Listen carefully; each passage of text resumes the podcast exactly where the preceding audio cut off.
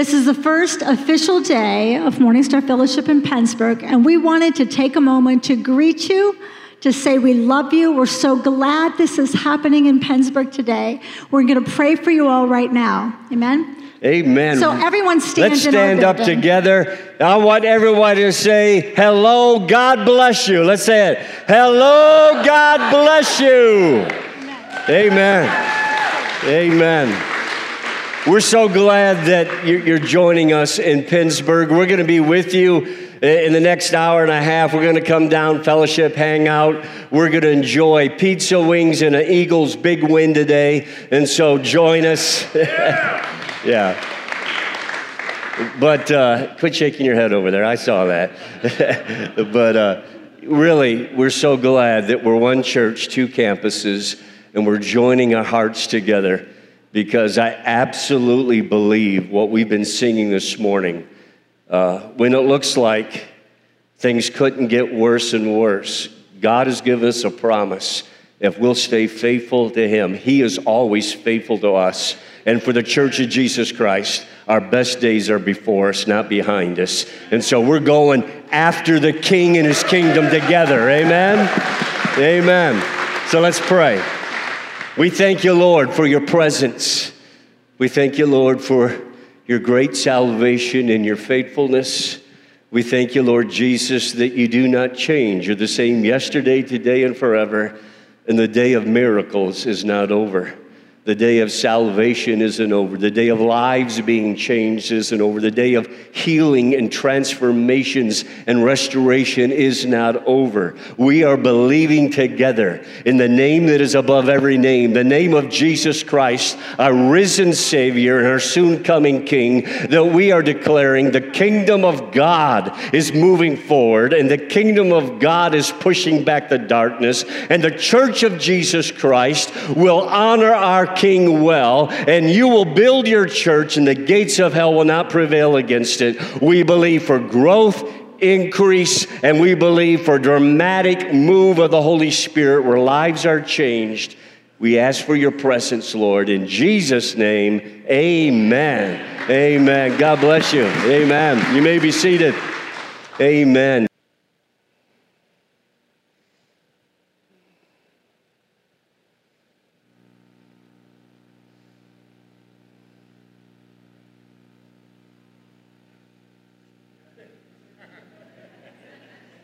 Is this where I should say something like right right here?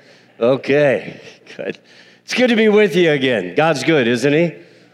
He is. He's faithful. He's good. It's good to see you guys. It's good to be together this morning. What have we been hearing from James, the brother of Jesus, the leader of the church in Jerusalem? What have we been learning over the last weeks together? And James, man, he speaks right to us, right in to real life. And he's been telling us and teaching us lessons about real, real life situations, about our walk matching our talk. He's been telling us that, you know, it's everyday obedience, that we're to have a Christ like lifestyle. He's talking about this integrity takes place when our words and our actions match up. And then he says, if you can tame the tongue, you can tame anything. And then he talks to us about, as we talked, I believe, last week, pride and selfishness promote strife and problems. And the answer to strife and problems and pride and selfishness is this thing called humility. Humility. This is kind of real stuff, isn't it? How many can put yourself in some of this right here? And then we look around at what's taking place just right here in America, in our culture. And, and, it breaks your heart. We see chaos, we see anger, we see violence, we see hatred, and we see just people confused. And you look at that, and here's the bottom line answer to that. Not an easy answer to every ramification out there, but the bottom line answer people are lost spiritually. They don't know why they're on planet Earth, they don't know why they were born, they don't know their purpose because they don't know this great Savior Jesus Christ. And until we understand this, life will never, ever make sense. And so, James, his words are very relevant to us. They speak to us. And he picks it up right here in chapter 4. And so, I'm going to ask you If you have your Bible, you know, use that, use the notes today, use the app. But he has another teaching that hits us right between the eyes. It really does. And this is what he's talking about today. Stop judging others. And really, I want to say it this way because this is what he's saying stop playing God. Because God is the only one that has the right to judge. Stop playing God. It's God's responsibility. When we look here in James, he's talking about the family, the church family. He says, brothers in the Lord. And there's a fellowship that takes place. Morning Star, fellowship. And the word fellowship is a Greek word. The New Testament's written in Greek, koinonia, and that's a lot more powerful word than we recognize today in the 21st century. It's a great connecting word and it's a binding word more than we understand. So we're going to look at this this morning. Why do we judge others?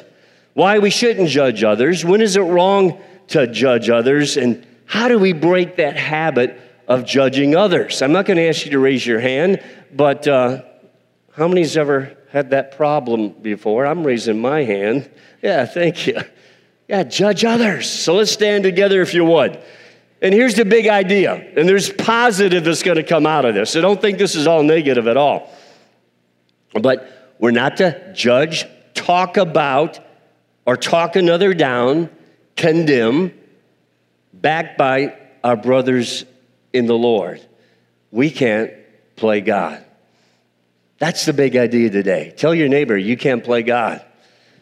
Some of you have to kind of yell across. We're kind of spaced out. Hey, you can't play God. So let's say it together. Let's believe God's word is just going to speak to us as we're open and receptive this morning. This is my Bible. This is the Word of God.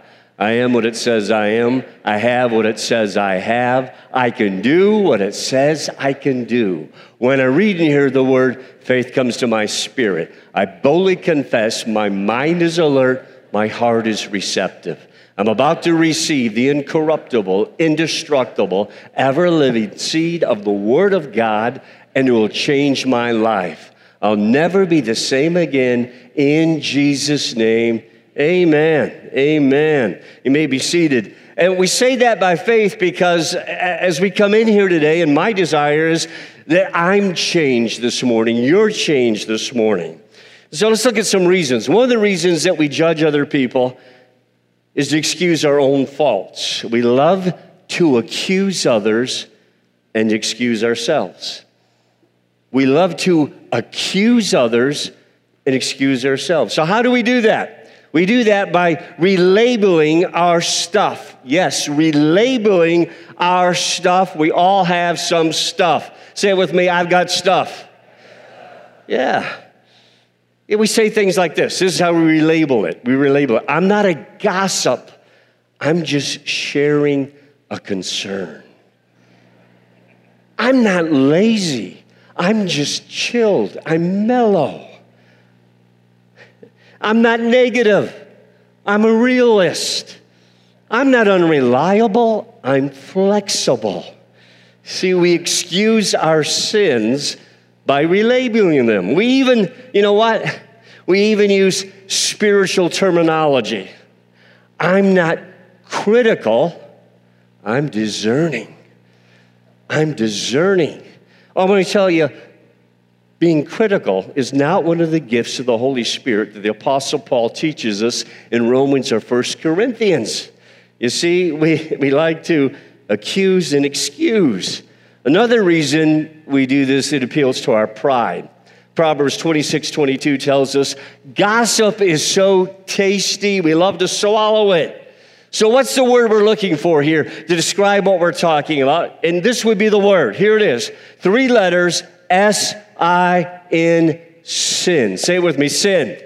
Sin. Oh, we like to talk about sex, drugs, and rock and roll, but let's talk about our words. Let's talk about something we all deal with. And, James, he really digs into this word because here's what he's calling this it's called slander. And we all struggle with this, all Christians struggle with this, and it's this self righteous attitude of putting other people down, being critical, being judgmental. It even talks about talking behind someone's back in a condemning manner, and that's called backbiting. And, Jesus, if we look honestly in the scriptures, probably talked about this uh, and condemned this more than any other sin. And yes, it is in the church. And it sounds somewhat like this Do you know what Bill Smith is doing? If you're Bill Smith, I'm sorry about that, but do, do you know what that guy is doing? And I'm just sharing that with you so you could pray about it. So you could pray about it. And if we're not careful, a prayer chain can turn into a gossip grapevine very quickly. We often judge other people because that'll make us look better, we think. Remember the old saying when you point your finger at somebody, you have three fingers pointing back at you. And the Word of God says, What we sow, we're going to reap. So, why I should not judge others, why I shouldn't judge others. And James gives us three reasons right here. Number one, this is a big one it's unchristian. It's unchristian, it's not Christ like. Verse 11, let's look at James 4 11. Do not speak evil of one another, brethren. He who speaks evil of a brother and judges his brother speaks evil of the law and judges the law. But if you judge the law, you are not a doer of the law, but a judge. What's he saying here? You look at this. Three times in this passage, he uses this word brother. Brother. Why? We shouldn't judge each other because we're in the same family. We're related now because of Jesus Christ and our acceptance of Him. We're in the family of God. We're in the same family. We got a big family, amen? Look around, this is a good looking family. Come on, tell your neighbor, hey, you're good looking. Come on. We're in the same family. This is God's family. Family. There was a guy who came to his pastor one day and he said, I only have one talent. And so the pastor asked, What's your talent? And the man said, I have the gift of criticism. And with that, the pastor thought about the story, and he shared the story of Jesus' parable of the man with one talent who went out and buried that one talent. And so Jesus says, I, so the pastor said, do what Jesus told the man to do. Bury the talent. So if you have the talent of criticism, bury it. Say it with me, bury it. Do not speak evil, and the word says here, or slander. It's interesting that these two words come from the same root word slander and devil. Slander and devil. The word devil means slanderer, and the Bible calls Satan the what? One of his names are the accuser of the brethren of Christians in Revelation. The devil is a slanderer. He's a slanderer of you. He's a slanderer of me. He's an accuser of Christians. So, what does it exactly mean? His number one job is to go around and put you down.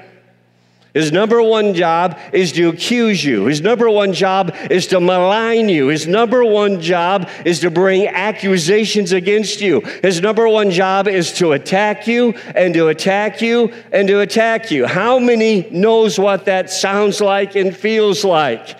Yeah, you accepted Jesus Christ as your Savior. Look at yourself now. If you were a real believer, you wouldn't think like that. If you were a real Christian, you wouldn't have said that. If you were a real woman of faith, you wouldn't be crying these tears right now. How many know what I'm talking about? If you really believed, you wouldn't be worried right now. You wouldn't have anxiety right now. You wouldn't be sad right now. If you're a real man of God, you wouldn't worry. Our two campuses going to excel for the kingdom of God? And are they going to do what? Yeah. He's an attacker, he's an accuser. We're most like the devil when we do this to each other, when we slander, when we speak falsely against our brothers and sisters in the Lord, when we judge them falsely. The devil comes to you. I just want to say this. I could have moved on. I want to say that when he comes to you with those thoughts and those accusations, what you need to say is, you know what, devil? I am not worthy. I'm not worthy. I'm not worthy but I've accepted the one who is worthy. And Jesus Christ lives within me. And I've been bought with his precious blood. I've been grafted and adopted into his family. My Father is worthy. And I'm his son and I'm his daughter. Thank you, Jesus. Amen. Amen. You see, Jesus says in John 8 44, the devil is the father of lies. That's what he knows how to do. So it's unchristian when we judge our church family. It's unloving. It's unloving. Verse 11 again who judges speaks against the law. James says it's illegal, it's unloving, and it's illegal to do this. Well, what law is James referring to? Go back to James chapter 2. I believe it's verse 8. If you really fulfill the royal law according to the scripture, you shall love your neighbor as yourself, you do well. What law is he talking about? The royal law. What is the royal law? It's the law of love. Say it with me love. That's what he's talking about. Jesus says, Love your neighbor as yourself. That's a whole lot of love, isn't it? Come on. Come on. Love your neighbor as your self. That's the royal law. That's the law of love. Our words are powerful. Power of life and death are in our tongue. Let's speak life. Amen. Amen. It's unjustified. Verse 12. There's one lawgiver who's able to save and destroy. Lawgiver. That title is used six times in the Old Testament, and every time is for God. One time in the New Testament, right here, this is God right here. He's the lawgiver. Only God has the right to judge. It's His job description. He hasn't commissioned you to talk about everybody to everybody. That's not your job to do that. One of our weaknesses as people, how many's noticed as human beings we have some weaknesses? Yeah, we do. We tend to generalize people. They make one mistake, they do something that's foolish. That guy's a fool. Can you believe that? No. He may have done one thing that was foolish, one foolish mistake, but he's not a fool. How many hear me this morning? Yeah. We can react to our weaknesses to what we see in others, what tempts us, what we fear, what we may be involved in or what we are involved in. And before I move on, I want to make something clear here as I'm talking about judging and we're not to judge. The scripture does tell us we can judge several ways, though. I'm going to make this clear before I move on to how we've abused the judgment. Number one, we are to judge, we are to judge ourselves. Number one, First and foremost, judge yourself, check yourself. Also, even though our culture tells us this isn't the truth, there still are moral absolutes. We're to judge moral absolutes. We're still to judge truth and error, and this is truth, and outside of this is error. How many hear me this morning? We're to judge good and evil. We're to judge godliness and sinfulness, what we stand for, what we stand against. We are to love the sinner and hate the sin. And as 1 Corinthians 16 tells us, let us do all that we do be done in love. Say it with me love. Love. But there's seven times it says, don't do this. Don't do this. When is it wrong to judge others? Well, here, here's, I think, a no brainer, but we do this when I'm practicing the same sin. Yeah, when I'm doing the very same thing. Romans chapter 2, we look at the first uh, three verses here. Therefore, you are inexcusable, O man. Whoever you are who judge, for what in whatever you judge, another you condemn yourself.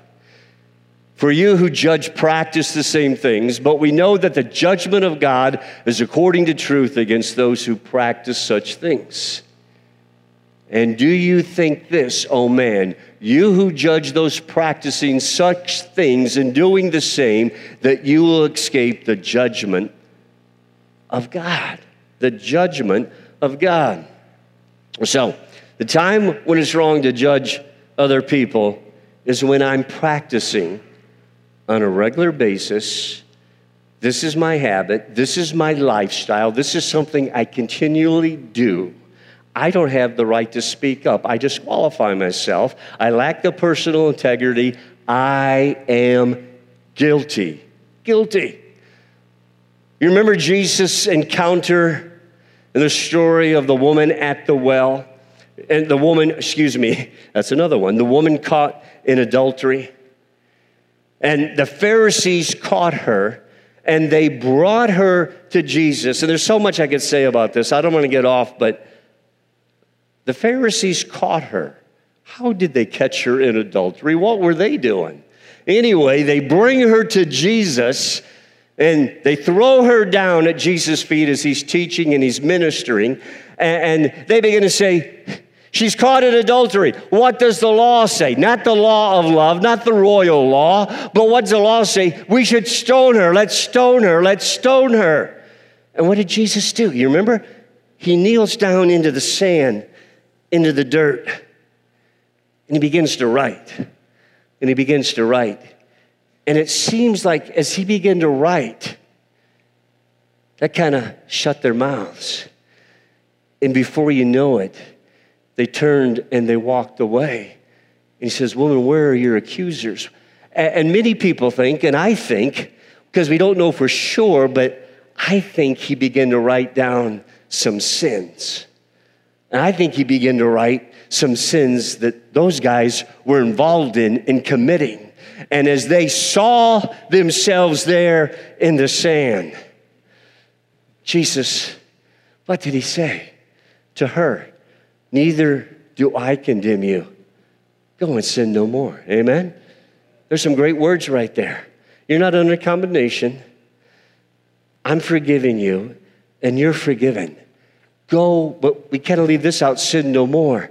What he means there is you don't have to live in the sin that you've been involved in because my grace is greater than your sin. You don't have to be bound any longer, controlled any longer. You're free. For whom the son sets free is free indeed. Amen. Let's live like we're free. How many people have been set free here today? Let's live free in Jesus' name. Free, not guilty any longer. And it's wrong to judge when it binds me to my own faults, we see in Matthew chapter 7. When it binds me to my faults, why do you look at the speck of sawdust in your brother's eye and pay no attention to the plank in your own eye? How can you say to your brother, Let me take the speck out of your eye when there's a plank in your own eye? You hypocrite, first take the plank out of your eye, and then you can see clearly to take the speck out of your brother's eye.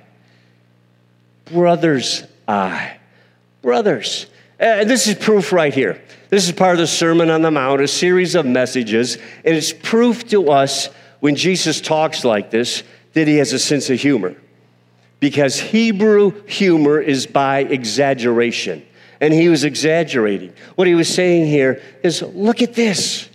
Look at this sawdust in one guy's eye, a log jam, a telephone pole in another guy's eye. He's saying it's easier for a camel to go through the eye of a needle than it is for a rich man whose trust in his riches and thinks by his riches he's going to get into the kingdom of God. And, and he's using uh, humor that they understood is exaggerating. And so, you know, it's not cracking us up so much. We kind of smile at that. But as he was using this language, really, they were laughing. They were cracking up because, yeah, that's true. That makes sense. Wow, look, look at that. You see, it's humor by exaggeration. And what's that tells us? We have to look at ourselves realistically. We are great speck analyzers, nitpicking specks when we have a logjam in our own eye. He says, I've got issues. And I have issues, but I want to point out your issues. But my issues may be bigger than your issues, but I want to tell you all about your issues. When I have issues myself, tell your neighbor you've got issues. Come on, that's why we're here today, amen? Come on, no perfect people allowed, right? That's why we're here today. That's why we're humbling ourselves and surrendering ourselves to the Word of God. And it's wrong to judge based on appearance. Jesus tells us this in John chapter 7, verse 24 Do not judge according to appearance, but judge with righteous judgment.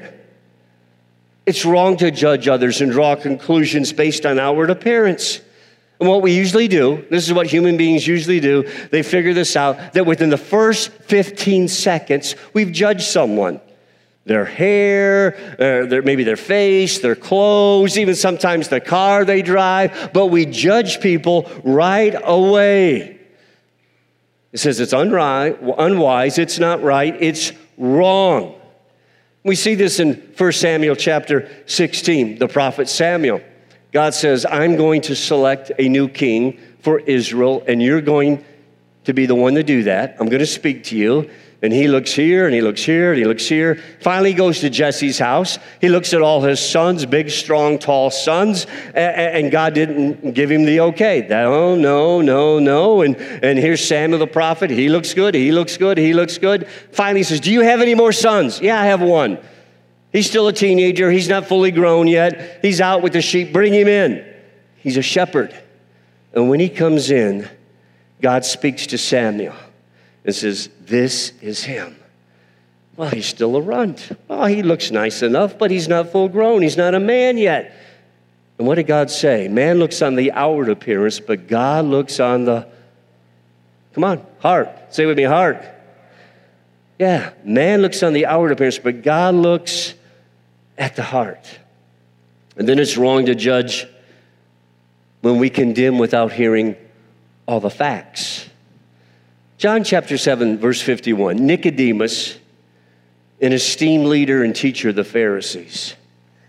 He's the one in John chapter 3 that had questions, sincere questions.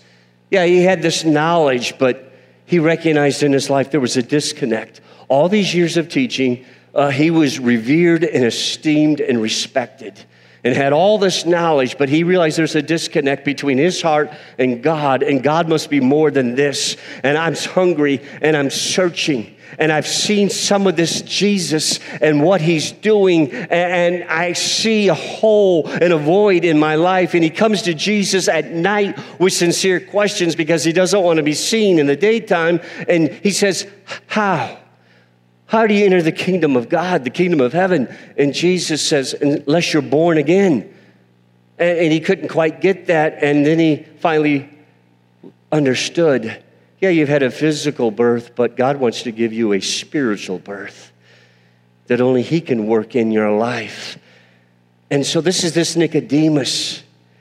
I want to ask you right there before I move on have you had that spiritual birth? Are you born again where you invite Christ into your life and say, Jesus, I can't afford to live my way any longer. I need a new life. I need a new heart. I need a new mind. Come into my life. Save me.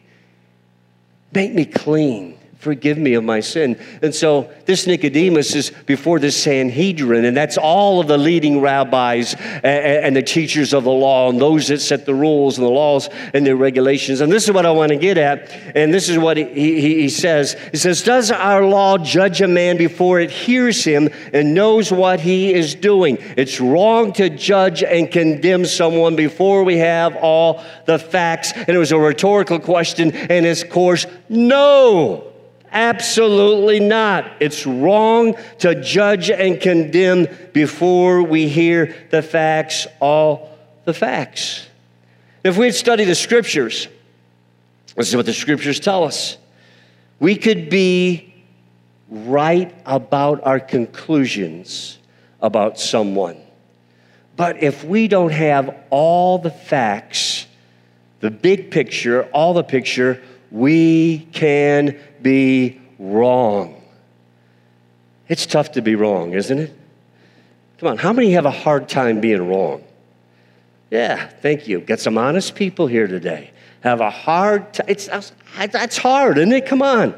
Yeah, you love Jesus and he's done a great work in your life, but is it hard to say, honey, I'm wrong? That's hard to say. That's hard to say. It really is. It's, now, that wasn't about anything really going on right now. And it's much easier to do that here than it is at home alone. It really is. But it's saying, unless you have all the facts, all the steps, it's like when I was in school with math, uh, whether it was algebra. I remember a lot of times I ended up with the right answer, but the teacher would mark me wrong because my steps weren't all correct, and she wanted to see all the steps. Oh, I hated that. I'm right. What do you mean I'm right? This is the right answer. It's like sports. We have the highest score, we win. What do you mean? But I would get it wrong. How many's been there before? You know, they, they want to see all the steps. Those teachers, they get you every time, don't they? Anyway, see, there's always more than one side to the story. There's three sides. There's your side, and you don't see everything, know everything. There's the other person's side. They don't see everything and know everything. And then there's God's side.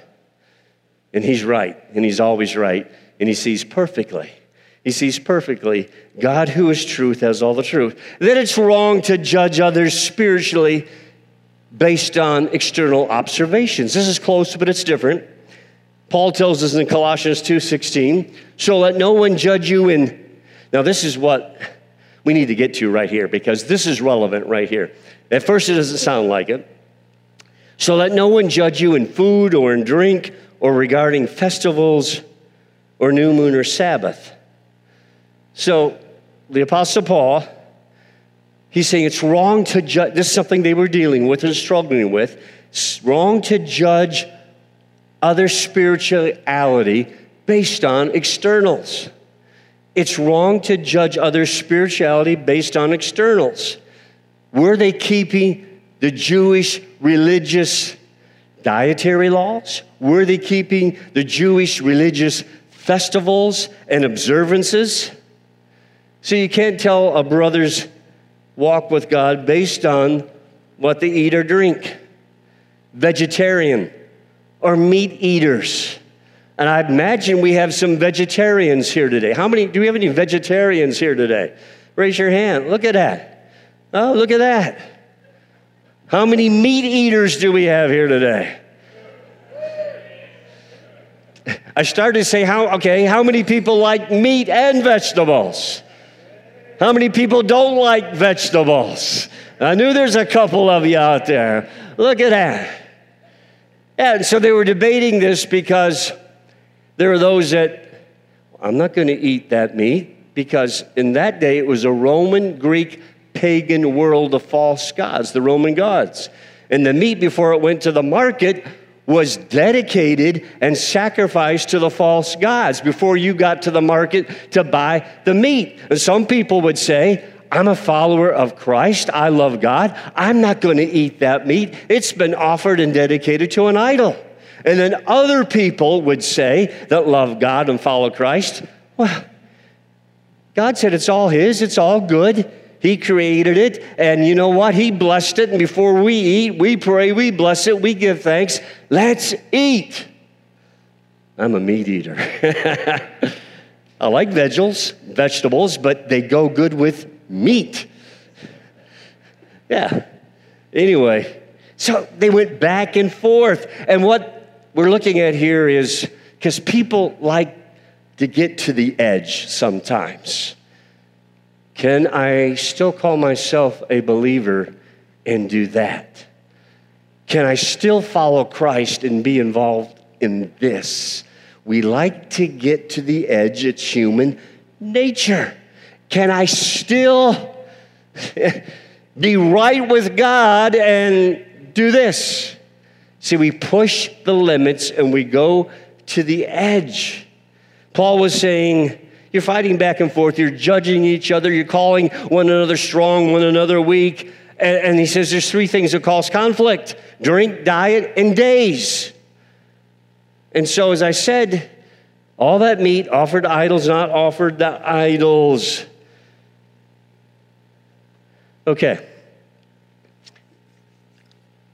Yeah, I'm going to talk about this. It gets tricky because it's so popular today more than ever. My wife's getting nervous. She doesn't know what I'm going to say. Let's talk about alcohol. Alcohol. It gets tricky. What about it? The Bible's very, very, very, very, say with me, very, very clear about drunkenness. Not to be drunk. Don't look upon the drink when it is strong. And drunkenness, it makes a mockery of you. It's foolishness. When you are drunk, you do some foolish things. How many's done some foolish things before? Come on. And alcohol can cause great damage to your life and to other lives on so many levels. Drunkenness. And the Word of God tells us do not let anything control your life except one, and His name is the Lord Jesus Christ. Amen. And, and, and, alcohol and drugs, what they do, alcohol doesn't just control you, it manipulates you. And so here's what I'm saying where it gets tricky. Because this person says, I'm not going to drink. I can't afford to drink. I, am addicted to drink, so I'm staying away from alcohol. Then we got another brother. Yeah, we're talking about brothers who say, Well, I can have a glass of wine and I can have a beer, and it's not a problem for me because I am in freedom. Now, how many are still with me here today? Okay, here's where I'm going to go. But for the law of love, the royal law, my brother is more important to me than my freedom. And so, because my brother, I don't want to see him stumble and fall and be set back. I love him more and I love my Jesus more, so I don't have to proclaim my freedom and drink my beer and drink my wine with my brother. I won't want him to be hurt or harmed. It's the royal law that governs my life greater than my personal freedom. Can you say amen that? Amen. Come on, let's say amen to that this morning. Amen. The royal law, it's greater greater, greater than my personal freedom. In fact, Jesus really said defilement comes from within, and we've done so well majoring on minors at times, and this is what he's talking about. I, I, let's look at Romans 14 22. Do we have that one? I think we can bring that up. Um, Receive one who's weak in the faith, but do not despair over doubtful things. And let's go on. For one who believes he may eat all things, but he who is weak eats only vegetables. I'm not calling you guys weak out there because this guy over here looks pretty strong and only eats his vegetables. I don't think I'm going to mess with him. And so, uh, let not him who eats despise him who does not eat. And let not him who does not eat judge him who eats, for God has received him. Do you have faith? Have it to yourself before God. Happy is he who does not condemn himself in what he approves. What he's saying is put other people first and honor preferring one another. Amen? I love your brother. I love your brother. I love your brother. And then we see it's wrong when it causes you to speak evil about another Christian. I got to wrap this up real fast. Brothers, do not slander one another. Let me just stop right here. Unfortunately, in the middle of COVID 19, we are even seeing that divide us as the family of God. Say it with me God forbid. We're not going to let that happen. Amen? We're not going to let that happen. You see, do not slander one another. There is a biblical way to confront sin in our brothers' lives. We think, oh, we can't judge, can't judge, but there's a biblical way to do that. Proverbs says, iron sharpens iron. Matthew 18 says, here's a way you can go to a sinning brother. Why would I do that? If I didn't care about him or love him, I wouldn't talk to him at all. I just keep going my merry way. But because I love him and care about him, I will risk talking to him about what's going on in his life. Remember, we're to hate the wrong, and love the people. There's too much tearing down taking place. It's easy to criticize, pick apart, to act better than, to act like you don't have any faults, to speak self righteously. The thing is, we need to edify, which means build up one another in this holy faith. So, how do we do that? I think we need to come alongside each other and develop a relationship and come along and say, Brother, I care about you. Can I talk to you? I understand what's going on in your life. I've been there, I've done that. God has better for you than this. Stop settling for less than God's best. I want to walk with you. I want to pray with you. I want to see God give you the victory that He has for you in your life. I'm not condemning you, I'm not criticizing you. I just want to love you and walk with you so you can be victorious. You don't have to settle for the place that you're in right now. Can you say amen? Amen. Amen. Let's be known as encouragers in Jesus' name. And I should add this sisters and brothers, allow your sisters and brothers to confront you in love. Allow that to take place. We can't judge others' motives. 1 Corinthians 14, 5, therefore judge nothing before time until the Lord comes, who will both bring to light the hidden things of darkness and reveal the counsels of the heart. Then each one's praise will come from God. It's all about motives. That's what he's talking about. Our motives, Paul is saying. He's saying this premature. No one knows what's really in somebody else's heart, only God does. And when he comes back, He's going to take care of it. We don't know what's really going on, only God does. So here's the quick ones. How do we break the habit of judging other people? First of all, remember, I'm going to be judged. You're going to be judged by the same standards that we judge others. That's in Matthew chapter 7. What you dish out is going to be dished out to you. What you sow, you're going to reap. We're going to be judged. Remember, each one of us is accountable to God. Each one of us. Romans chapter 14, 12 and 13. So then each of us will give an account of himself to God. Therefore, let us not judge one another anymore. Now, hopefully, we have a relationship, and I'm your pastor, and, and, and, there's some accountability, but ultimately, in all areas of your life, you're not accountable to me because we're not a cult. I'm not passing out the Kool Aid here. I, I, don't, I don't want to know everything going on in your life. I don't need to know. I'm just your pastor. We're not a cult. And, and, you know, I'm accountable to people here, but every little detail of my life. But one day, say with me, one day, we're going to stand before God and our motives are going to be exposed. One day, I'm going to stand before God and God is going to ask John Decker about John Decker.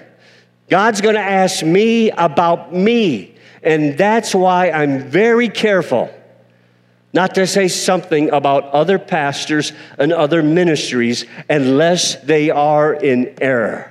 If they're not preaching Jesus Christ, the only way to God the Father, if they're not preaching there's a heaven and a hell, if they're preaching falsehood and error, I may say something. But when I stand before God, He's not going to ask me about Joel Osteen or T.D. Jakes or Andy Stanley or Steven Furtick. He's going to ask John Decker about John Decker. And I better have John Decker right. Can you say amen? Amen. And what he's going to do there, he's going to judge honestly and fairly and truthfully and partially because he's the perfect judge. He's God. He's God. And, and we're going to be at the judgment seat of Christ. And, and that's not whether you get into heaven, not get into heaven. The thing is, you're going to be judged. What did you do with Jesus on planet Earth? Did you do what he told you to do? And you say, Well, how do I know what he told me to do? Right here. Do this first, and then he's going to give you some specifics. You start just doing this, specifics will come. That's all. That's all we're talking about. What did you do with Jesus? Your motives. What did you do with Jesus? And those that have rejected Christ, they're going to be at the great white throne judgment, and they're going to be judged before they're thrown in the lake of fire. He's the perfect judge. Nobody's going to go into eternity and saying, not fair, not so. They will know they are guilty and they will know in their head Jesus Christ is Lord. He's the perfect judge. The perfect judge. Did we obey the Lord? Did we obey the Lord? And then remember God's mercy. Somebody say amen to that. And here we are. We're right here at the end. James 2:13 mercy triumphs over judgment. Here's the principle it's greater than criticism, it's the principle of forgiveness. Jesus said, Blessed are the merciful. Say it with me mercy. We can be forgiving because Jesus Christ has forgiven us. Amen? We can be patient because He's patient with us. We can be merciful because God has been merciful with us. None of us get what we deserve. If that was the case, none of us would be here this morning. Hallelujah. How many glad you're here?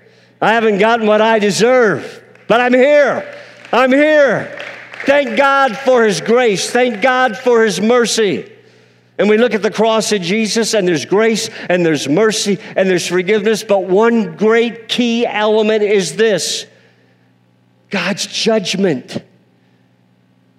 Jesus Christ took your place and my place. He took your sin and my sin. And at the cross, God judged his son because his son became sin for us who knew no sin. And he judged sin, and the penalty of sin was death. But Jesus Christ took our penalty and took our death. And because he took your place and my place, he gave us a pardon.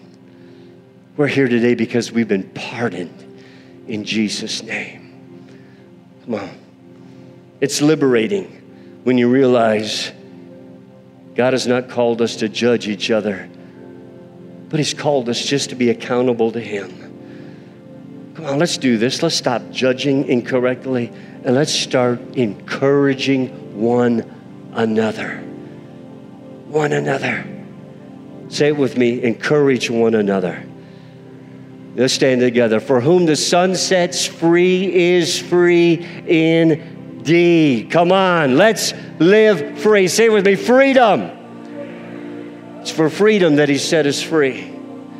Come on, we're builders today, amen? We're builders. We're builders. We're building people in Jesus' name encouraging people in Jesus' name, speaking the truth in love in Jesus' name. It's easy to be a wrecker, it's easy to tear down. How many seen those wrecking crews and the skyscrapers? I mean, they're just tearing that thing down. I don't think they're quite as skilled as the guys that's going to build that building. It's easy to tear, and it's easy to wreck, and it's easy to bring down. But God's called us to something better. And we're looking around at our world today, and it's being torn, is being wrecked and dismantled. But we're the church of Jesus Christ. We're builders. Builders. Tell your neighbor, we're builders. We're builders. We're going to build people. We're going to build them up. We're going to encourage them. You're my brother. You're my sister. If you're here this morning, the Lord's spoken to you and there's some conviction there. Do you know what you do with that? It's not condemnation. Don't walk out of here heavy. Just leave it right here and say, Here it is, Jesus. Yeah, I'm guilty of some of these things. I'm going to lay them at your feet. I'm going to ask your forgiveness and I'm going to walk out of here free. How many can relate to that right now and say, I'm laying some of these things down? There's some guilt here on my part, I'm going to be free, free, free.